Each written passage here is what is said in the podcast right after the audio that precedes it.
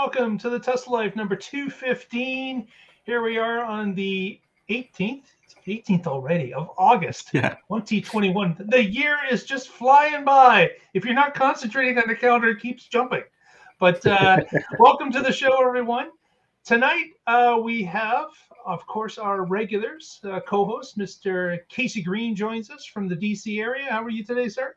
Doing well. How are you doing? Excellent, excellent. Great to have you. Also, of course, uh, our other co-host, Mr. Patrick Connor, joins us from the left coast, as he likes to say. How you That's today, sir? right. I'm good. Hello, Tesla Nation, and welcome to the show where our motto is burn rubber, not gas. I don't burn nothing. And today we have a special guest. You may notice a fourth person in the corner here, or here, or there. It depends on, on your screen. But uh, oh, Mr. everybody's screen's the same. Yeah, Mr. Ian Graham uh, joins us from Kitchener. How are you today, sir? Hanging in, not doing too bad. Very good. Thank you very much for joining us today on a little bit of short notice. But uh, uh, Ian, of course, uh, is uh, starting with one of our one of the topics that we're going to discuss today. An exciting topic of uh, boating. If you saw our uh, Twitter feed uh, comment, Ian uh, likes to call his invention, of course, the Model P. Uh, which uh, the P will know, will know what that stands for as we go through the presentation. But uh, Ian, why don't you uh, tell us a little bit about uh, your creation and uh, what was behind it? Yeah, so um, I guess I'll bring up my uh, slides. Sure. I might as well go right into the uh, the slides here, and we'll do the play. So the solar pontoon boat. I mean, we're calling it Model P right now, Tesla Tune. I'm really not too sure what what now we're gonna you know finally call it. I think Model P is actually sounding pretty good. Um, you know, th- this actually this pontoon boat even has an area that you can cover up if you want to put a porta potty in and everything else too. So Oh, wow. Model P, actually, yeah, it kind of works. but um, this, funny enough, I'm I got um, about I would say a year and a half ago four Tesla batteries from a salvaged Model S, and uh, you know. Basically, long story short, the guy that I got it from, his 13 year old son bought the Model S that was salvaged, and he tore the whole thing apart and sold it bit by bit, including the batteries. And so another friend saw on Facebook uh, Marketplace these Tesla batteries for sale. He sent it to me, and I called him up, and there was like basically six left, and I took four of them uh, at the time. So uh, actually, you know what? All in all, it was like a, it was a pretty good deal because I know Tesla batteries now the they're going up in price and stuff. So and this also was kind of like I have a cabin. Um, you know, for those of you know Ontario, north of um, Manitoulin Island, uh, and it's uh, totally off the grid. Um, I've always been inspired. My dad got me into renewable energy there because we basically power the cabin with uh, waterfalls. Uh, now it's full on uh, solar. The solar actually does better than what the waterfall hydro does, at least with the current system we had. And um, anyways, it's interesting up north though because up north is big trucks and you know gas and everything else. But um, there are guys that were taking pontoon boats out and working on it. And I mentioned to the one guy who's like, you know, ultra conservative, and he just like, what are you talking about? Electric? Pfft, you can't do that with a pontoon boat. It's always gas. That's what gas is what rules the world. So it became actually, I think, in some respects, a bit of a challenge to for me to go like, okay, we we got to do this because we can do something better. So, anyways, um, the pontoon boat, I I came across it in uh, January of this year. And if you guys know with COVID, like finding recreational type of stuff, vehicles and that, um, the minute you see it, you got to jump on it because it's gone. People were already looking for their summer and, uh, you know, what vehicles, uh, recreational vehicles and boats and stuff they wanted. So I called this guy up and I said, I'll give you a deposit. I think it's pretty much exactly what I want. It's 21 feet, a little bigger than I wanted. I was looking 18 to 20. And uh, anyways, he's like, look, I've got so many phone calls, but you seem like a nice guy. Uh, if you want to come tomorrow, take a look at it. Um, if you want it, it's yours. So, anyway, so yeah, I ended up uh, buying it. And, uh, anyways, uh, you can see my Model 3 is towing it here. Um, this was an interesting experiment because I had a friend follow me uh, in his truck. And I said, let me just try it for a little bit and then we'll switch it over to the truck. And um, it worked fine, except when we hit the four way stop and I went to leave again. And then it was like uh, all of a sudden the, the hitch came off. The uh, yeah, so the coupler came off. Well, what we found out later was I basically you don't really see it here, but it was actually on a little bit of an angle, so it wasn't quite uh, coupled properly. That since has been uh, rectified, and uh, you know the boat is actually going up north uh, over this next uh, weekend. Um, I'm still debating if I should get a truck rental, but I think the Model Three can do it. Um, but we're going to do some experimenting with that first. But um, to give your listeners an idea of what we did with the boat um, in terms of the uh, the tech specs, um, it's three 440 watt bifacial Canadian solar panels. Anyone who um, argues with you that says that solar is expensive, well, no, it's not. These panels were each $307. And that is crazy because 10 years ago, I have two 10K systems uh, as well. And 10 years ago, a 210 watt panel cost me $900. So the price of solar, and these are both sides, with being it's bifacial, it gets power both sides. Uh, anyways, yeah, it got uh, you know a really good price on this stuff. Uh, the four 5.2 kilowatt Tesla batteries, um, and then to control the charge controller and the uh, the batteries, we've got Lithium Solutions BMS, and this is from a company in Quebec called Volts Energies. They do um, renewable energy, but they do work a lot with not only Tesla batteries, but um, they'll get Bolt batteries. Uh, Leafs, um, and I think they were even looking into uh, some other ones which I hadn't even heard of uh, as well. Uh, I know the um, CATL CATL batteries was another thing that they were getting in as well. Um, and then the last piece of this here is the uh, 20 horsepower Elco motor. It uh, runs at 48 volts, and uh, I would have gone higher, uh, like a 30 or even a 50 horsepower. Cost is one thing. 50 horsepower was another 10 grand. um, the 20 horsepower was already $4,800. That's Canadian dollars too. Um, and also, I found out from the motor company, uh, and Elco's been around doing electric boats for like 100 years, which is amazing. Um, but the guy said to me, like every 10 horsepower as you go up, it only gives you another one to two miles per hour. So that was the other thing is like, yeah, that's not really a big speed difference, like six miles per hour. It'd be nice, but you know, ten thousand dollars more. Um, and then the final thing uh, that made me a decision is what was a 30 and 50 horsepower have um, 96 volt requirements. So the four Tesla batteries could definitely do 96 volts. The problem got to be is how do I charge that 96 volt batteries with a charge controller that does 48 volts? I've since found out there is a way to do some of that stuff, but that being said, you know, it's uh, uh, it's expensive if I'm going to go to the 50 horsepower motor. So, all right. So, a good friend of mine, uh, the guy, actually, the guy who drove the truck, and then this is his brother Mark.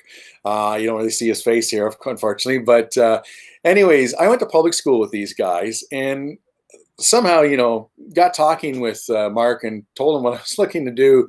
And uh, Mark's a mechanical engineer and also does, you know, software programming. And actually, he's got a, a really interesting passion where he builds guitar amps with a, a, good friend of his. And, and I'm talking like really nice uh, guitar amps.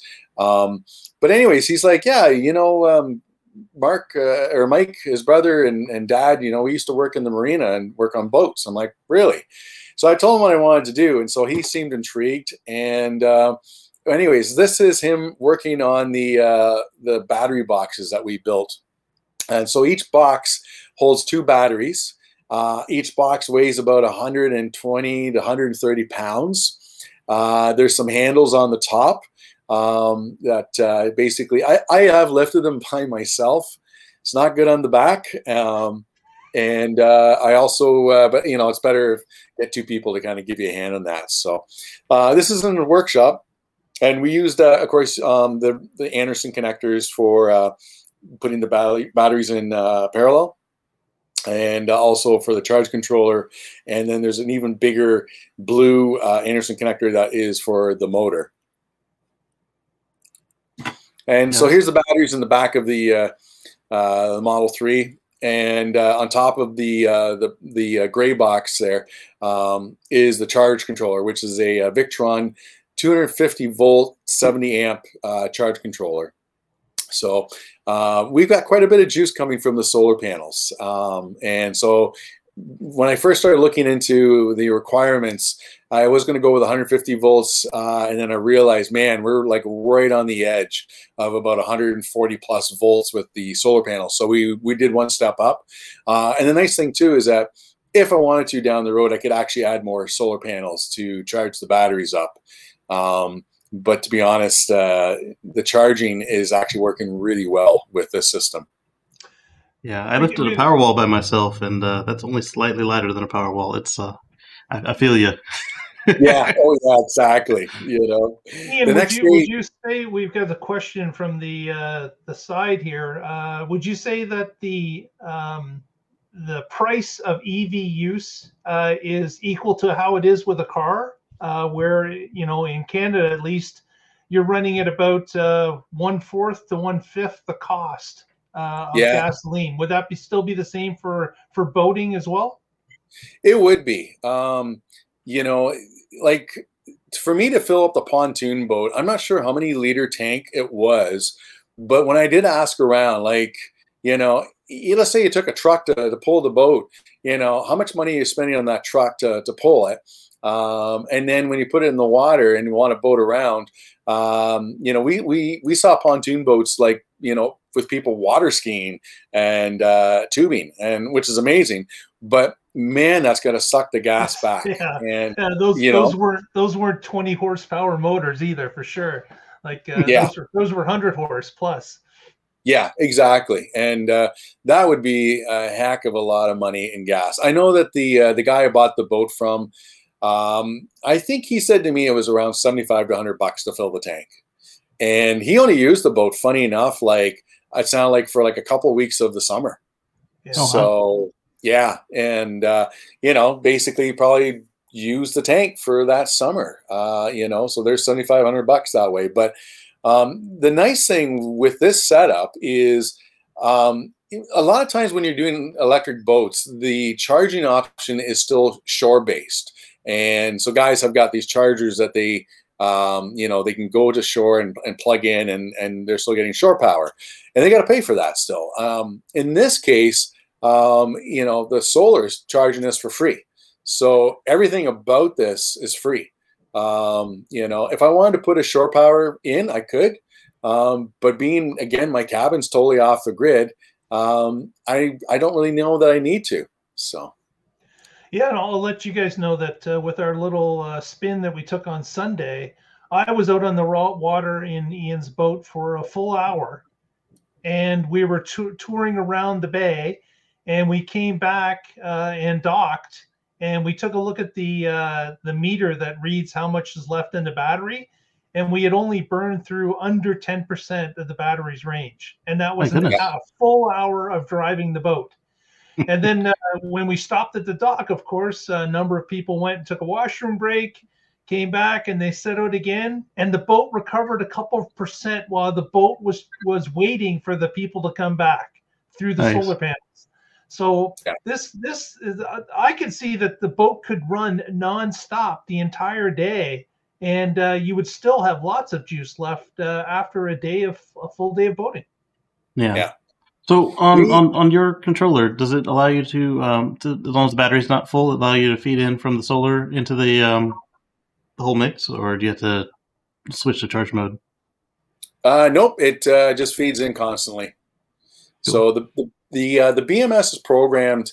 Um, actually, I should say the charge controller I programmed to do uh, up to like ninety percent. It, it looks like it's ninety two percent actually, Mhm. um, and it basically doesn't go any more than that. So kind of like your car, you know, for Yeah. daily driving, you only do eighty to maybe ninety percent.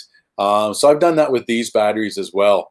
Uh, but yeah, while we're tooting around, the the batteries are being charged as well uh, with the solar. Um, it's not like you have to choose one or the other. And we figured uh, we did about you know we are out there for four plus hours. And at the end of the day the batteries were down to 56% and while we were loading the boat up it went back up over 60% again. Oh my. Yeah.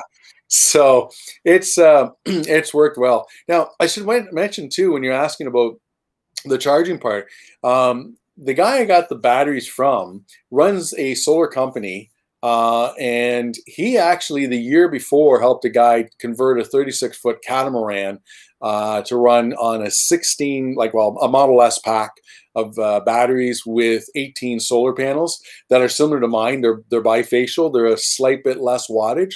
Um, they recently did a trip and um, the boat barely touched the, and this was overnight. This is the other thing. It was autopilot and overnight. So, you know, if you know boats now with the GPSs that they got going that are crazy, where the boat just goes for you, you, you map out where you want to go. This guy's got this stuff.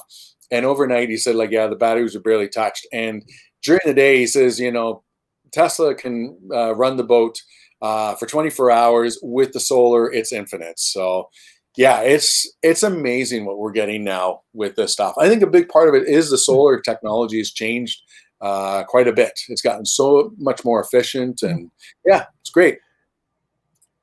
Awesome. So, anyways, um, we ended up. Uh, this was a, a, kind of a discussion. Uh, we were trying to figure out where do we put the uh, the batteries, and we were looking originally. This was uh, this deck box and uh, Mark's uh, feet here. That was actually a bench. and we were thinking like well we can maybe put the batteries to the you know the the, the bench beside him. Uh, how do we do that? And then the more we looked at it, the more it was like we just finally like said, you know what? Let's rip the back bench out. We've already got enough room for even with the back bench ripped out. We have enough room for nine people. Uh, and if we use this deck box, it's got a, a bench on it. There's the other two people back again. It's supposed to be 11 people you can have.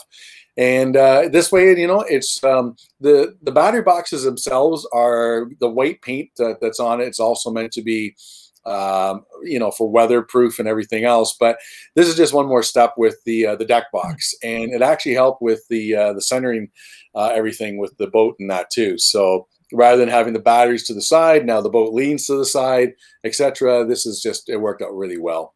I need you so. four to always stay on the, this side of the boat. yeah, exactly.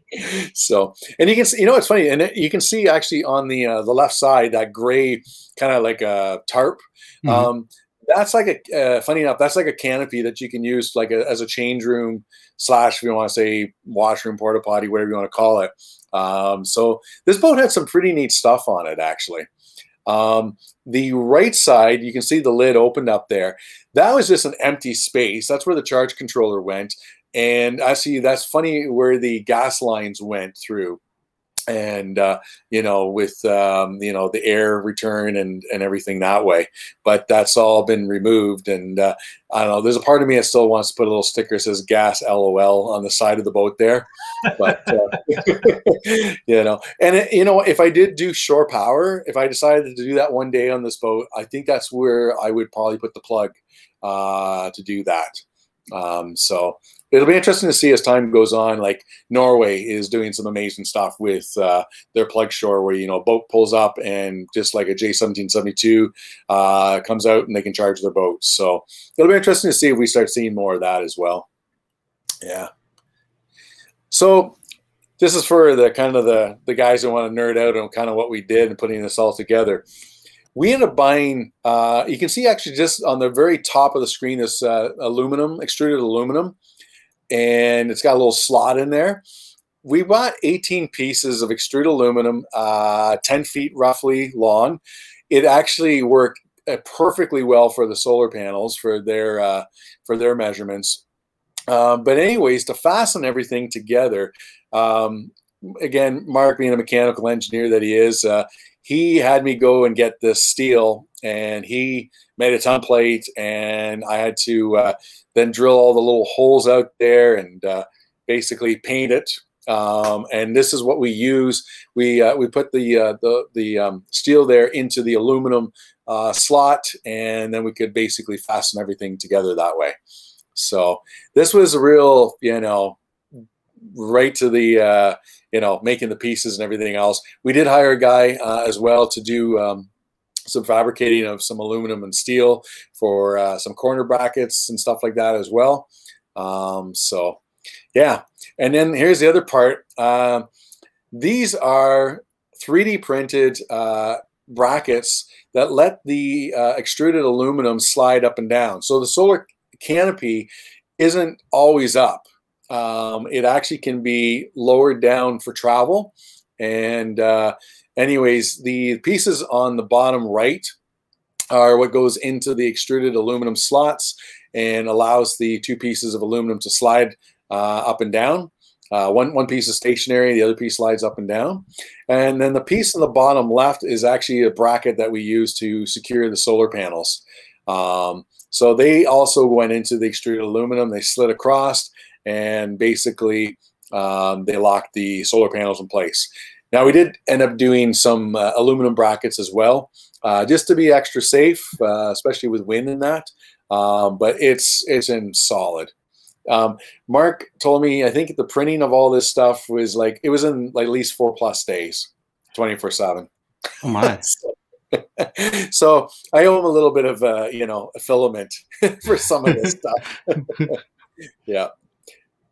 All right, so this gives you an idea of the um, extruded uh, aluminum pieces. Uh, these ones were cut um, for size, and then you can see the orange uh, pieces that we use to uh, then attach another piece of aluminum and slide it up and down. So uh, these pieces here that you're seeing, these ones are stationary. Uh, they, you know, they don't move uh, like the piece that will be beside it. Okay, so it's like telescoping. Yeah. Yep. yeah. So there you go. So here's Mark putting this in, uh, and you can see him actually. Those, um, you know, in his hand is one of those brackets uh, that we uh, you know did up with uh, the drill two drilled holes, um, and that basically would then be part of a plate uh, that would fasten the two pieces together. And when we want to slide it up and down, we would loosen basically uh, four sets of four screws on either side of those um, the sliding up and down aluminum. So Here's the panels being put on. You can see the uh, the orange brackets uh, that you know they eventually they get slid across and they hold the panels uh, in place. This the orange brackets you're seeing here would be for the second panel going on. Uh, so you wouldn't see the like the panels on there now. You don't see the other ones that are on there. And then some of the uh, steel that we got fabricated for the uh, like triangles and corner pieces, you can see there on the deck box.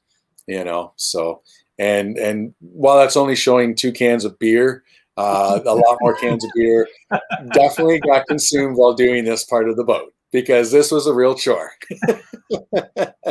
so, but um, anyways, it was fun. So here is um, the boat. Uh, this is actually on uh, last Sunday on launch day. With um, you can see all the different you know pieces that were fabricated. The uh, the triangle plate on the top, uh, the little square plate between the two aluminum, uh, you know, uh, rails. And uh, this is a friend of mine, Axel, who is nice enough to um, let me borrow his. well, he drove his Jeep Cherokee to take the boat out to Conestoga Lake and nice. help us put it all together. So the motor yeah. is still an upward style. Yeah, it, it looks like a regular motor. It does, just a little yeah. smaller because it doesn't yep. need all that combustion stuff. Yeah, the, the top part is very small. Yeah. Now, if you got the 50 horsepower, it would be a hair bigger okay. um, on that. But uh, yeah, and, and again, you know what? It's funny. Like, I'd have to look at what the date is, but their logo says electric since I think it says since 1893. I believe it. Yeah. Yeah. Well, the, the, those are trolling motors, right? There, a lot of people use trolling motors for fishing boats and other boats uh, mm-hmm. to be to be quiet when they're moving around and to save uh, save gasoline is what they're doing. Yeah. Yeah. Yeah. Exactly. So, and uh, yeah, Elco, you know, they um, I, I, did I did look at other companies like Torqeedo's another one. Torqeedo's a little more uh, futuristic looking. They don't have a quite the you know regular boat motor look. Um, but I've come across some other companies since. Uh, one of them actually really intrigued me because um, not only is it a motor, but uh, it actually works in reverse, kind of like regenerative braking on a car. Oh yeah. It'll spin the propeller and charge your battery. So if you're like docked somewhere and there's a current, it can be used to charge your battery again. Hmm. So brilliant, you know. And uh, now that company, when I did look into them, their horsepower, I don't think it went any more than nine point nine. Um, it wasn't, uh, you know, into the twenty plus range. Um, not to say that they won't be doing that probably down the road, but uh, you know, and I apologize. I'm not sure. I can't remember what the company was, but um, Yeah. anyways, there's more and more companies. There's another company in uh, Texas called Stealth. I looked at their motors as well, and uh, they look, you know, standard, and they actually have a full uh, package with batteries that you can get. Oh, wow. I mean, Elco does, does as well, but yeah, yeah, Regen would probably be pretty cool on a sailboat or boat with Yeah. a sail. Yeah, exactly. You know, so uh, yeah, it worked well uh, on that. So, so here's the the boat launch. This is where everyone's like, okay, we bought this boat back in January. Now, does the thing actually float? 'Cause I, I haven't seen it in the water. You know, it's not like it's not like buying a car and it's like, well, yeah, it, it runs, and you don't know it runs until you have to put the, the money down and you took it off the lot. So, but um, the guy actually that owned this boat previous, he actually built that trailer custom for the boat as well. oh wow. Yeah, so it's actually pretty heavy duty. Uh, this trailer, it's it's heavier than uh, kind of what a normal pontoon boat trailer would be, and the tongue is actually longer as well. I would say the tongue's got to be at least four to five feet, um, you know, as well on that. So, yeah, but Probably um, considering you added 600 pounds to it. yeah, no kidding. Yeah, but um, anyways, we had like this was like um, the perfect day. You can see it's like blue sky. Uh, the sun was absolutely perfect for this. Uh, it was interesting to note for you guys who know uh, with solar, the the time of day uh, that's best for solar is usually around like one one p.m. and uh, we actually I, I noticed that time wise you know it, it just sort of came to me like hey it's like around one o'clock and so i was checking out what the solar was putting out and it was pumping out like 1400 watts no problem so um, i can't remember um, a friend of ours eric was telling me what amperage was going back into the batteries but it was quite good. So um, eric figured that the the solar to batteries was kind of like a 10 to 1 ratio. So you know it basically if we kept running this boat uh, and we did finally like totally run out of power um, it would definitely take a few hours to charge it back up probably a day. Um, but this boat is never really gonna ever see that i mean i'm talking about like we already went out for four plus hours and we only hit 56% out of 92% yeah. so yeah, on that. So all right. So yeah, here you go. This is um this is one thing I love with uh, Victron uh, charge controllers and Victron Energy. Um, you can buy a display for the charge controller, but this is just for my phone.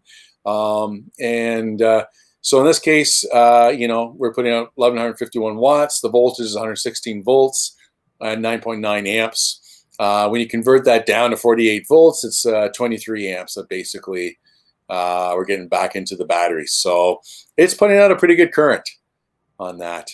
And uh, it's and then again, it's uh, this is bulk. Actually, you know what? Here we go. This is actually kind of interesting too. Is that if you look, my time is at 1:08 p.m. So uh, this is what was being put out from the solar at that time. I did have another um, uh, a point uh, where I saw it was like around 13, 1400 watts of power coming out as well.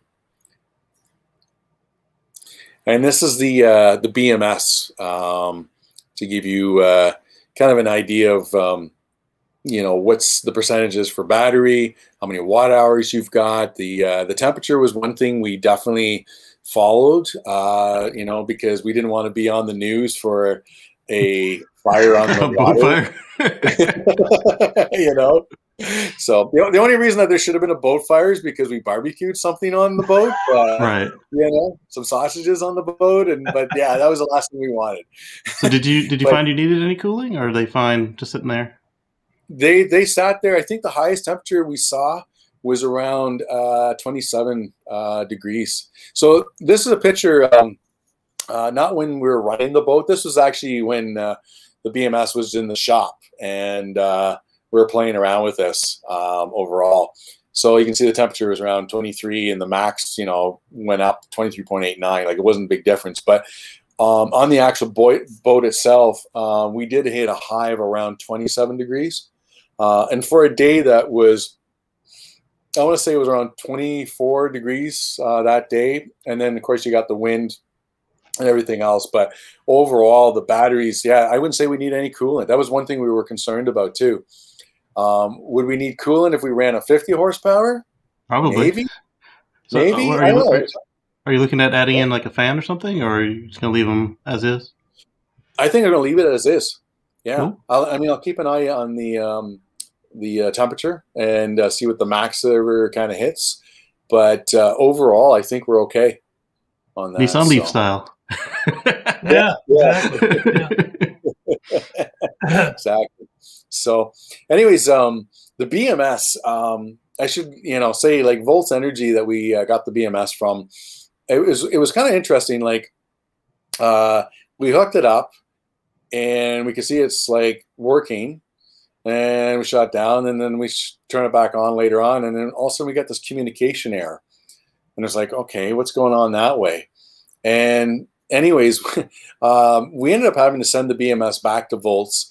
They looked through it and they were a little confused. They ended up changing the connectors for the uh, uh, the BMS connectors on the Tesla battery, and we got it back. And unfortunately, still getting communication error. So I ended up actually taking the four batteries and the BMS back to Montreal, where um, they're located, and they within two hours basically turns out they I was the first, of course, of you know how many hundreds of these BMSs that they've sold. I'm the first guy to have a short, oh uh, no! a short on the BMS. But um, but Volts they were awesome. Like basically, uh, they gave me a new BMS because they want to find out why it shorted.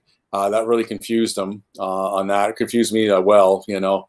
But um, anyways, the uh, the one thing that we learned with the BMS, like with these guys, is basically they program it to the batteries which is really nice. And they leave it so like you can't get in there. Like you're, you're, you know, four batteries. That's great. If I ever decide to add two more batteries, I gotta get it reprogrammed. But Do they do it guy remote, or you gotta send it back? you gotta send it back. Yeah. Oh, okay. But you know, for a guy be like cool they could myself, dial in. Yeah, yeah. For a guy like myself, though, it's like that's you know fine. I don't need to get into the programming and stuff like that. Yeah. You know, but um, yeah, it's um, you know their uh, their system works really well and uh, they're actually looking for the future wise to be able to get uh, Bluetooth connectivity, um, all that type of stuff onto their system. So, anyways, this is a little video here. Um, this flag, of course, I had to get. Uh, I got it uh, custom designed. Uh, well, I did. I did the custom design myself here, but I got a custom uh, done up at a flag store and everything that way. I figured, you know, you always need a, uh pirate flag for uh, a boat, except in this case, you use lightning bolts for uh, the uh, skull and crossbones. so, if if you if you don't hear audio, that's fine. Uh, there's not really much in the way of audio there, but it gives you an idea of just sort of the around the boat, and maybe a little bit even for that matter. The, the, the top speed we got was around 10 kilometers an hour. Um, some people were like, eh, it's not great, but I think if you go sailing, I don't think sailboats go much quicker than maybe to 15 kilometers an hour. I don't know. Yeah, probably not.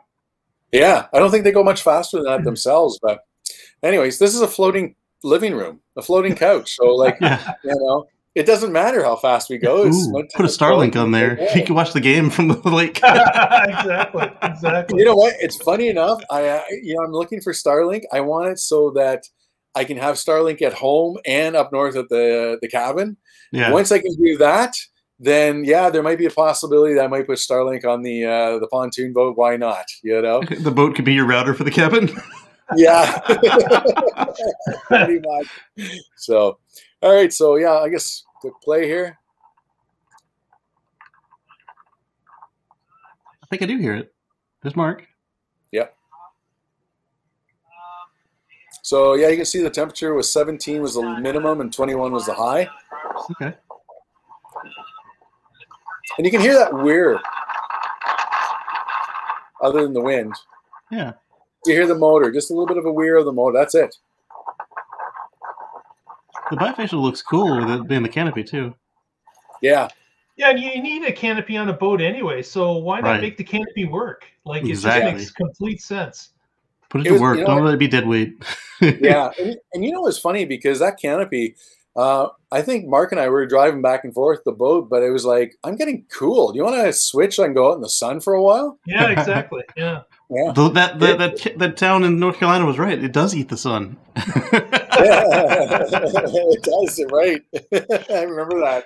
Well, I, I got the big question, Ian. I'm sure it's on everyone else's mind. When you look Yeah. at the conversion, the what you did, uh, how much the boat cost you, uh, what what price are you looking at? Um, well, I'll give you some numbers. Um, the boat and trailer cost me 16, 16,000. And uh, I've looked around and a couple of guys said to me that was actually a really good deal. A great deal. Uh, especially too, because the guy got a lot of inquiries after even. He was telling me, he's like, man, I probably could have sold this thing for over 20. yeah, I was just on a boat site the other day. Don't ask me why. But yeah, that's a great price. Yeah, because I mean, pontoon boats new, you're starting like anywhere from 40, 50, 60 grand. Mhm. You know, it's crazy. Um, the Tesla batteries, uh, the four of them cost me six grand, so 1500 bucks each. Um, the solar panels were 307 bucks each. The extruded aluminum, 18 uh, 10 foot pieces, I got from a guy who has a backyard full of every possible piece of uh, junk you can imagine. Um, it was kind of like Sanford and Son. Um, and uh, it was 300 or it was 300 bucks for 18 pieces 10 foot which i'm sure that aluminum today like if i went to like get it new that would have probably cost uh, probably a grand plus you know i don't even know um, so and charge controller was around 750 bucks i got that with free shipping and 15% off um, the um, manufactured uh, steel uh, brackets um, and pieces and everything else. I'm, I'm going to say everything was around a grand for that stuff. Um, and um, then the little odds and sods, like, you know, boys, uh, I bought a pole last night in case, uh, you know, I get to the, um, the deck and uh, I can't, you know, I'm by myself. I got to figure a way to grab hold of the deck. So I got one of those poles that, you know, can get you Yeah, in. that, that's with any boat. That doesn't really count. No, no, Yeah. not in that case. But um, yeah, I uh, yeah, that's. I'm not sure if I'm missing anything on that, but that's pretty much it. So let's put it this way: like, I think the boat, if you say everything total, would be like, oh, the motor. That was the other thing. The motor was about, and again, and I apologize, a Canadian uh, prices is about was 45, 4800, somewhere around there. So when you compare that to a gas motor, um, it's pretty much uh, the same. It's it's surprisingly not much different. In fact, the 50 horsepower motor uh, was 14,000 Canadian, which you know, ugh, that's a lot of money. But I the know same as the boat. well, yeah, exactly. But it, it's funny. A friend bought a 50 horsepower gas, and that was 12 grand. Oh. So yeah, yeah, that's what we were talking about last week. We found that the Model 3 is now on par with the combustion cars as Yeah. of this year. Yeah. Oh yeah, exactly. I mean, you buy a, a thirty thousand dollar Honda Civic, you've bought in a standard range plus Model Three, you know, even though it's sixty grand. Again, we're talking Canadian, but you do the math, it's the same thing. And a, a Civic does not have anywhere the uh, the fun factor, Not at all. not even close. No. so, but yeah, so price wise, um, that's kind of what you're you're looking at. I would say 25, 30 grand for this boat. So I don't plan on doing too many more um, big projects like this for a while. you know, that was, you know, it added up. But honestly, this is something. Um, even the, the guy from Elco said to me is like, you know, your great grandchildren will be the first to probably do any service on that motor. You know, because Mhm. it's electric. It just, you know, there's no real service other than the lower body unit, like. Uh, you know, gas has that as well for the uh, the gear oil and stuff like that. Pack of That's the grease, yeah. yeah, that's the only service. So Well, that's fantastic. That uh, that is a a great overview of uh, a project. That it's a large project. Let's not uh, kid ourselves. Uh, Yeah. It's uh, it's a big project. You needed a lot of help to get it done, and it, luckily you had that uh, that help. But uh, Yep. man, what a what a fantastic end result. Yeah, I gotta, you know, and that's the thing. Like, I was really hoping this boat would be out in June, July. I always have way, way higher expectations. You know, um, being self-employed makes a big difference, and unfortunately, my buddies they're they're full-time employed. So, Yeah. but y- yeah, but you know, I, I gotta give such a huge shout out to uh, Mark and Mike uh, Melvin um, for this project because a uh, you know just putting the motor on their expertise even with the motor um, you know was an area that's not saying I couldn't figure it out, um, but I probably would have made a mistake of some type. These guys knew what they were doing, and uh, just their ideas with the canopy and the the battery boxes, and you know, Mark will say first that you know that it's it's probably way over engineered, but hey, so be it. You know, um, you know, it's. Uh, I think it's a cool project, and I think it really makes a valid point about electric uh, boats. Um, you know, we can mix electricity with water, and uh, yeah, it's um, you know, I think uh, like of you had mentioned that you've done a power wall, and uh, you know, all those type of things. I think it's great to see the DIY community getting more involved with this type of stuff and uh, proving what can be done. Absolutely. Fantastic. Yeah. Well, let's get into a couple of stories uh, uh, to round up the uh, podcast tonight. Um, let's take a look at uh, what we've got here on tap. Um want to mention about uh, Elon at uh, Gigafactory Berlin uh, with the German officials Oh, talking about. sorry, we had some comments on the story. I missed them. I was trying to make things clearer on the uh, displays. So Mark was saying uh, you sold the gas motor and recouped some costs. I did, Yeah. I, and I just saw that he said that. It's like I sold it for fifty five hundred bucks. So Oh, nice. my, yeah, so so the Elco motor for forty eight hundred bucks plus I, I gained some money. Yeah. Mind you, that was a seventy five horsepower motor. that was a big baby, three hundred Definitely. fifty pounds. Yeah, yeah, And then um, Christian also pointed out that uh, the sailboats can hit 27 kph or more, but on the lakes Yeah. probably about 10. So that's about right. yeah. Um, and then John Dixon uh, tweet at the Tesla Life. Uh, otherwise, uh, look at the Facebook or uh, we had an email that Mark gave out a couple times ago. You want to give it out again, Mark? Uh, you can uh, email us directly, uh, the Tesla Life at uh, gmail.com. There you go. I'm sorry. Back back to the program. Yeah, Okay, so uh, yes. just wanted to touch upon uh, the uh, visit for Elon uh, going to uh, the uh, Giga Berlin. Uh, talked to a couple of officials there. Uh, again, Elon trying to push uh, that he wants this plant certainly to open uh, in you know by end of October. Uh, what I really found kind of funny here is that one German official uh, was speaking to uh, Elon on stage and came out with the statement or the question. Elon, what, yeah, that what one. do you what do you believe the future of uh, cars will be, hydrogen or electric? And Elon was kind of shocked uh, with the question, as I was shocked listening to it. yeah. And uh, Elon kind of laughed and said, uh, "Well, it's electric, of course. Uh, there's no competition. Uh, you know, uh, hydrogen is not uh, what you want to use." And Yeah. uh, then laughed kind of uh, sillily Laughed at him. uh, Yeah. for for a couple of uh, seconds. yeah. And uh, the clip is on our Twitter feed if you want to see that. Uh, but uh, I just found it really unusual that a German was- official would say that uh, in front of Elon on the plant site as they're Yeah. pushing to open this completely electric plant. Like I, I just I It- didn't it get was, it. It was super weird. Like, hey, let's open up this solar field. Let's cut the ribbon. Hey, what do you think about that natural gas? exactly, exactly. It was really strange. So uh, He's the and, same and he kind of expected a favorable answer. You can see his like his reaction when he got that laugh. He's like, "What?" Yeah. Politicians are not uh, engineers. They don't know what's what. They just uh, listen to what their lobbyists tell them. And uh, this is probably the same type of politician that 10 years ago thought diesel was the future. Clean diesel. That's what it's going to be great. That's what it's, that's what they're paying Oh, me to man. say. So I believe it. crazy. this may this may be uh, uh, give us a, an insight into the brains of what's going on in, in Japan and Germany with that hydrogen obsession. They might not understand. Exactly. Yeah. Exactly. Well, on to our next story. Patrick's got one a little bit about uh, Elon sharing with Rivian. What's that? Oh, about? that's right. Yeah. So um, Mr. Musk is um, giving some advice to Rivian and telling them that he would recommend that they get their first plant working before they uh, start opening more. Only a fool would try to open two plants at once.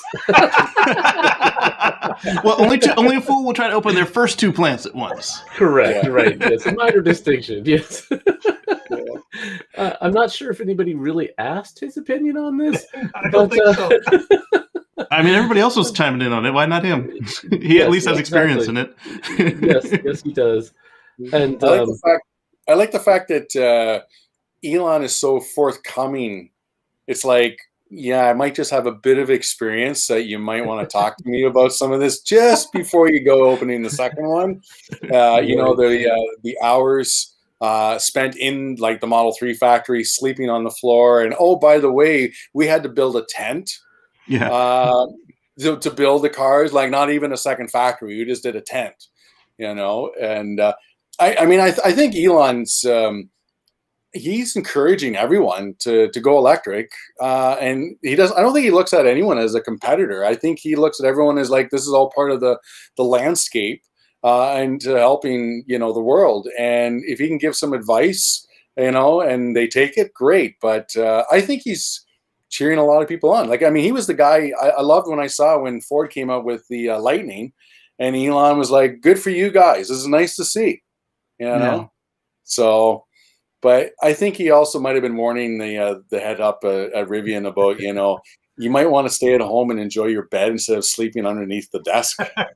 you know, yeah, that's Musk's choice to be a micromanager. I don't know that RJ Scaringe is going to be doing the same thing. He might actually True. delegate and trust his people to do it instead of be there on site, making sure it happens the way he wants it. yeah. Next story, going to take a quick look at, uh, of course, sales of Model 3 and Model Y, we've always known have been ramping up. Uh, we see that in the quarterly reports. Uh, we hear that uh, from uh, people purchasing the cars. And now, uh, based on the, the configurators, we're seeing that the order times for Model 3 and Model Y have been starting to push out further. And uh, as of this week, it looks like not only the Model 3 SR Plus, but now the Model Y long range are both uh, basically sold out for the year 2021. So here we are mid August. And uh, if you're ordering either of those cars at this point, either in the US or Canada, uh, you're looking uh, into January of 2022 before your cars are going to be made. So, uh, what do you guys think? Is this is this is this demand? Is this uh, supplier problems? Is this a combination? What do you what do you think? Both. Um, uh, they, they can't get enough of the white seat material. That's why we're seeing a lot of the people with white seats get passed up by folks with black seats. Uh, I think even uh, was it cream or gray that they offer now uh, that, that's come back. Uh, those are even shipping, and, uh, and, and Elon's admitted they're still having trouble getting chips, so they're focusing on Model S and Model Y. Mm-hmm. Yeah, that's it makes sense. your profit with, is. Um, yeah, with the with the chip shortage, you're going to sell your high margin vehicles that are going to take priority. If you can only ship one, uh, ship the one that you make more money on. Yeah. Mm-hmm. Yeah, so it's uh, interesting, uh, but you know it, it is being pushed out. Certainly, we watch the quarters it hasn't affected uh, Tesla negatively yet on the sales or production side of things. Uh, when it comes to the end of quarter three, we'll have to check again. But uh, to this point, the first two quarters of the year, they've been stellar performances for Tesla. The the uh, they are all time records in sales and production. So uh, we're definitely going to keep our eye on this. But uh, I would I would think that if it's a supply issue, that's going to show up at some point you know, it, but I know as Tesla had mentioned of how they're how they're uh, taking every chip they can and reprogramming so they can use those new chips. Yep. They're trying every trick in the book to keep the cars rolling out. So uh, we'll have to keep our eye on it and see what happens there, in the third and fourth quarters. There was rumor that Fremont was shut down on Saturday and Sunday to catch up with supplies, uh, but unlike what we see at some other places, uh, what Tesla does when the plant is or at least a line is down, what they do is they they take the time to do maintenance and upgrades because Fremont's an old girl. so mm-hmm. uh, it's a perfect opportunity to do that, so you don't have to do a shutdown later. Um, if you already have a reason to be off, might as well get it out of the way and get, get it back up and running again. Yeah, yeah. Next, uh, Patrick's got another story for us. Uh, the 10 reasons uh, that Tesla will be bigger and better in 2022. Right. Yes. So this comes from carswithcords.net, that little uh, blog up there. And uh, I, I, saw someone that had posted a list and it was like four reasons and they weren't even like the best reasons. And I was like, no, let's oh. just do this right. I want to make my own.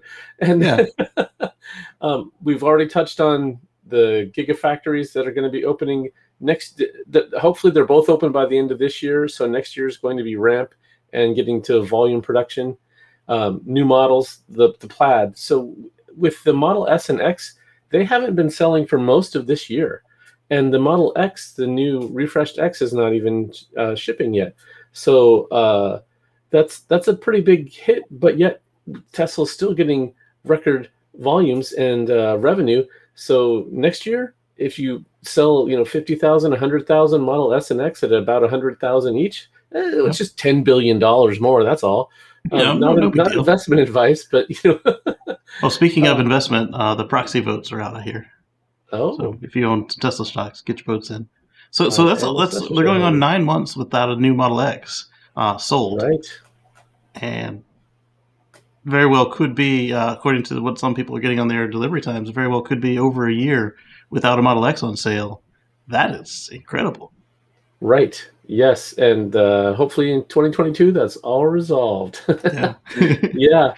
Um, so uh, we we don't have to go through the whole list. Um, some of the interesting stuff was with the tax credits, and of course next year the, the big the big one, not to spare the lead, is the Cybertruck. Oh, There's yeah. so many people that are excited for that. It's going to bring in a whole new genre of of buyers. Um, yeah, and you can haul boats with it. uh, yes, yes, all of them. I, I, actually, when Cybertruck came out, um, I the minute I, they said that you could put a deposit down, like I was on, and like I put my 150 bucks down, and then about two weeks later, I'm like thinking in my head is like, what else can I do with this? And so I went and bought CybertruckCanada.com. Oh, nice. Ah. Yeah, I figure what the heck. And uh, but the one funny thing I, you know, uh, I go to Mexico quite a bit, and they made a comment about, you know, it's bulletproof, blah blah blah. And I looked at my two buddies and said, the first people buying this truck will be Mexican cartel. It's bulletproof, or, or, law enforcement, yeah, or law yeah. enforcement, yeah. yeah. Both, yeah, both, yes. they have a shootout against each other. Yeah. so yeah, I'm I'm excited for next year. I think it's uh, every year following Tesla is is exciting stuff happens, and next year looks like it's going to be no different. Lots of exciting stuff all next year.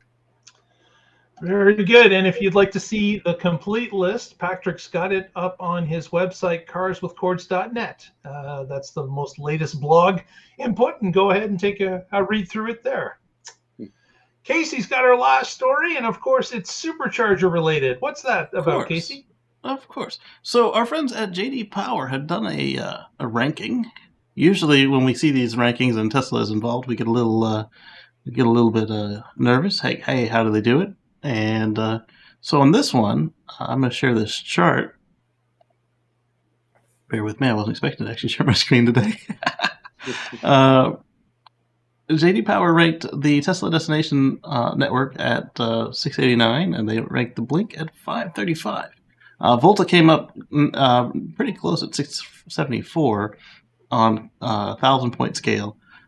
I, am surprised so, they came out so low yeah, considering that the voltas are free. Yeah. that is that is not a, a, good comparison at all. No. uh, but the other thing I can think of with the voltas is they usually come in in pairs. So maybe it's like you get there and it's in use. So that would that would sour the experience a little bit. So uh, after, last after last... seeing this chart, Casey, I really yeah. call into question how uh, JD Power figured this out because that that uh, Volta th- those those units are free chargers, level right. twos that yes. are typically in uh, shopping mall parking lots. Yes, uh, that uh, they're not fast chargers. they're not spaced out appropriately. They're not close to the intersections of highways. Oh, oh these these these were um, these were slow chargers. Uh, oh, okay. All right. all right. All right. So on their fast chargers out of a thousand Wait, point wait, wait, before we before we leave the destination charger. So the reason I wasn't on the show last week is uh, we went to the beach Oh, and, nice. uh, to, to beat the heat, and the the place that we stayed had a destination charger, and so it was free, and uh, uh, it was actually really cool. the The trip worked out brilliantly because Tesla has such a good network.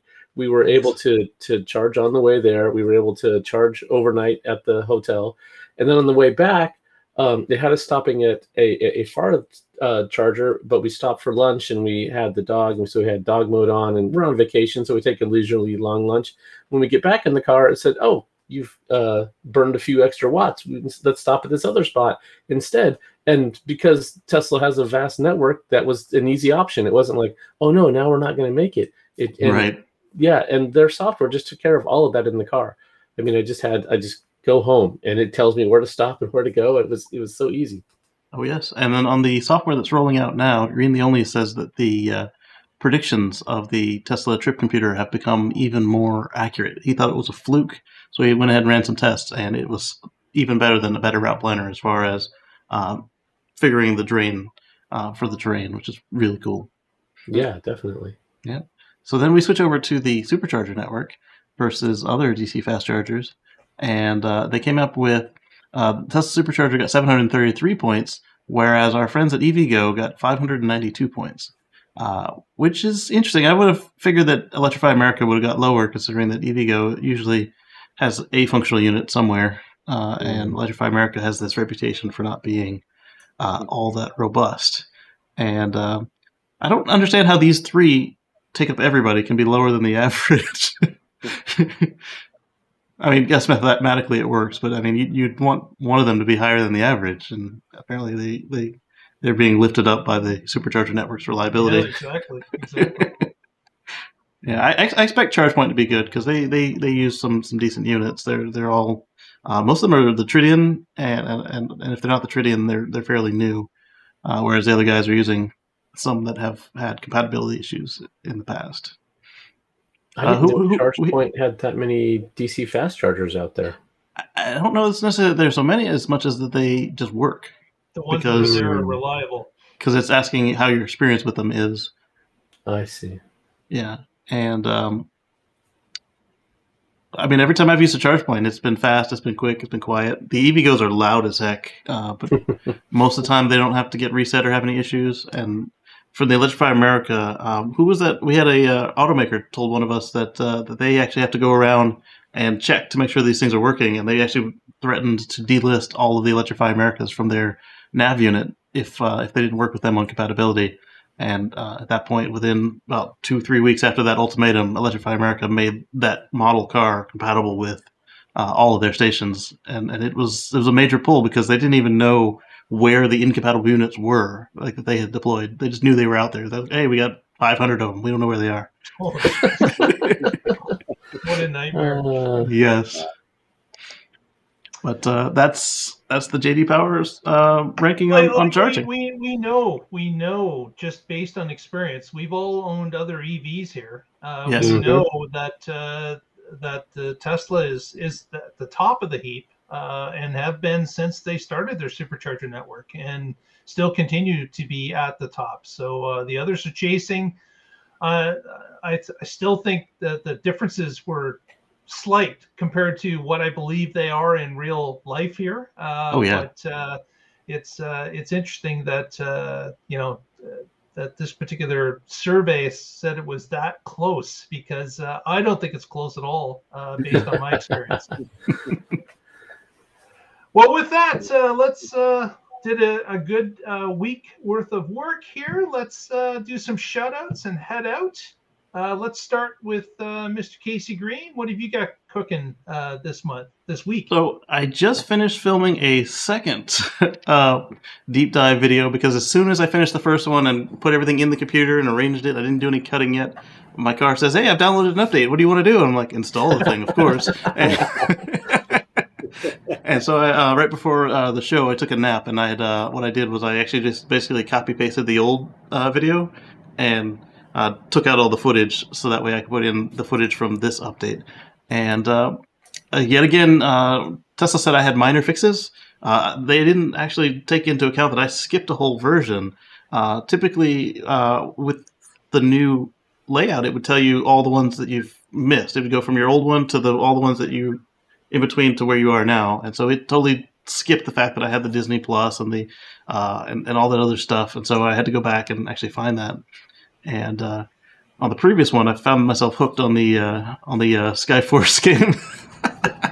that is fun, and uh, so those should be out this weekend, hopefully, or at least at least one of them, over at YouTube.com/slash Casey Creed. Very good, Mr. Connor. Any shoutouts? As always, I'm with the Oregon Electric Vehicle Association. You can find this at oeva.org, and I blog occasionally at carswithcords.net. And I've got to say this that uh, we are here to help bring about a future free from fossil fuels. Bingo. Worked it into the worked it into the final moments of the show. Way to go. uh, also, uh, uh, Ian, any uh, shout outs from your end? Uh, I guess, you know, just shout outs to my buddies uh, Mark and Mike Melvin, uh, Axel Wolf, and then uh, to Elco, Volts Energies, um, and uh, Canadian Solar, I guess, for that matter, uh, for uh, helping me complete this boat project. And, um, you know, and for all my other friends that I have not seen for how long, um, I will eventually be back. Actually, even for my studio clients, I should mention as well, because my main living that I do is I run a recording studio, and I told all my clients, "I'm sorry, but I can't record you today because I'm working on the boat." Hopefully, they were good sports about it. oh, they're great. Actually, every one of them, they, they, they think it's pretty cool and stuff. And uh, Mention, yeah, mention the studio uh, name. Yeah. Uh, uh, yeah, smalldogstudio.com is my studio. Uh, it's an off-grid studio, um, of course, a 10K system on here.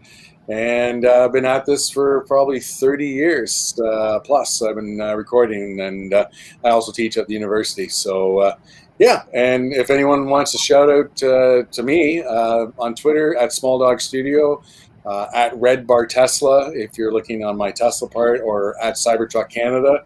Um, Cybertruck Canada, uh, because of the smaller lettering, and trying to remember, it's not quite Canada. But, anyways, yeah. But Yeah, and you and at Red Bar Tesla, yeah, I think I cut the A off. Yeah, but uh, and at Red Bar Tesla is I'm also a diehard Rush fan. So the w- when it came to naming the car, and I'm trying to think, I was like, okay, what Rush song can I think of or something? And Red Barchetta, oh, Red Bar Tesla, simple. There you go. So, Perfect. anyways, here you go. Well, thanks very much, Ian, for joining us uh, this evening and going through your uh, project. It was extremely interesting uh, to hear about, and uh, certainly appreciate your time to join us this evening. Appreciate being on. Thank you. Very good. And with that, we'll roll the credits. We'll roll the music. Thank you, Lee Moon, for providing the music we use every episode. And for you out there, we'll find out what's going on together next week in the Tesla Life. Good night, everyone.